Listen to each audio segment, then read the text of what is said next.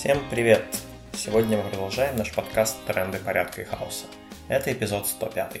Сейчас автономному действию нужна ваша поддержка. Примите участие в нашем краудфандинге. Ссылку смотрите в описании видео.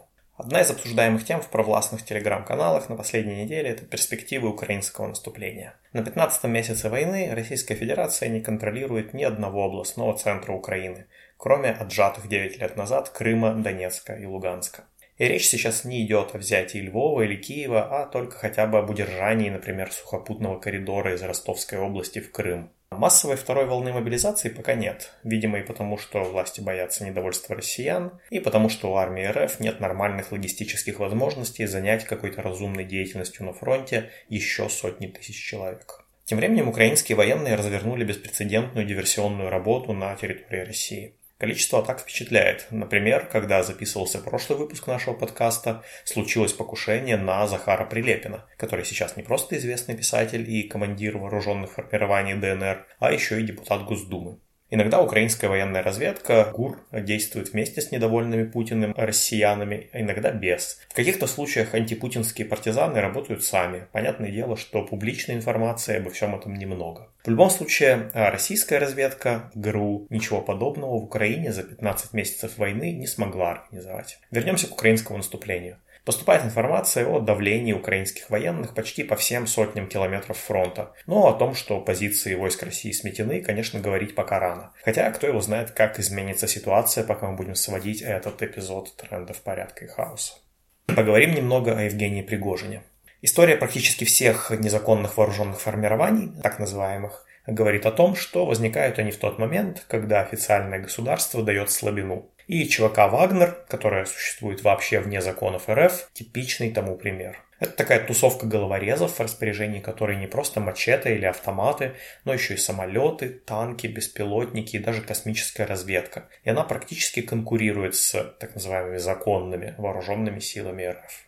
Евгений Пригожин все более раскручивается как публичный политик, имеющий мнение по всем вопросам, от нюансов Уголовного кодекса до интересов России в Африке. Все жестче при этом он ругает официальные госструктуры, от Министерства обороны до Министерства иностранных дел. В очередном ролике о проблемах со снабжением снарядами ЧВК «Вагнер» в Бахмуте Пригожин высказался о некоем э, дедушке, законченном мудаке, который гробит будущее России. Многие уже подумали, что Пригожин прыгнул на Путина, тем более, что недели раньше Пригожин угрожал, что его боевики снимутся с фронта и уйдут в тыловые лагеря, ожидая своего часа, который, по словам Пригожина, наступит уже скоро. Но потом Пригожин соскочил с темы, пояснил в своем телеграм-канале, что под дедушкой подразумевал всего лишь главу генштаба Герасимова. К тому, что Пригожин надборным матом поливает главу генштаба и министра обороны Шойгу, все уже привыкли. Путин Пригожина не одергивает. Сын влиятельного пресс-секретаря Путина Дмитрия Пескова, по его же собственному утверждению, ездил на войну тоже в составе Вагнера. То есть, что происходит в кремлевской верхушке, не очень понятно, но там явно неспокойно. Кто-то кого-то готовится четвертовать на лобном месте. За дверями разбитыми, за вопросами слитыми, черно-белыми точками, строчками, ни слова правды без крови, ни века без войн. Не мы такие, не мы такие, мир такой.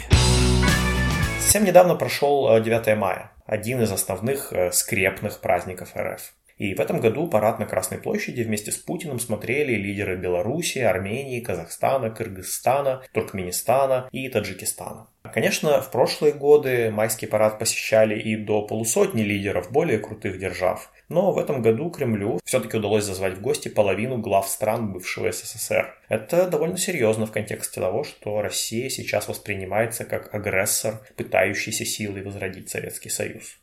Удачный внешнеполитический ход Кремля – это одностороннее снятие запрета на прямые авиарейсы в Грузию. В этой небольшой стране, которая вполне закономерно опасается нападения России, это вызвало панику и споры. В том числе потому, что многие грузины ведут бизнес с Россией, и прямое авиасообщение было бы и для них удобно, и для туристического потока в Тбилиси и Батуми. А в рамках БРИКС, объединения ЮАР, Китая, Бразилии, Индии и России, говорят о возможности создания общей валюты. И вообще, несмотря на санкции, у России, похоже, сохраняется множество связей с бизнесом со всего мира, в том числе из Европы и из Америки. Постепенно, э, но Россию все-таки возвращают на международные спортивные соревнования. И, к сожалению, можно прогнозировать, что если режим не свалится до конца 2023 года, Россию под управлением Путина или какого-то его преемника, пусть даже и мощно побитую украинцами, на каких-то ролях более или менее вернут в мировое сообщество. К сожалению, для многих слушателей трендов порядка и хаоса это будет означать еще непонятно сколько лет в релокации, то есть в вынужденной миграции, или в полуподполье в России с перспективой сесть в любой момент. И тут хочется еще раз напомнить, любые общественные изменения – это сумма усилий всех людей. И если мы не хотим еще десятков лет скрепной, мракобесной, коррумпированной диктатуры, то надо работать для изменения ситуации. Находитесь ли вы внутри России или снаружи,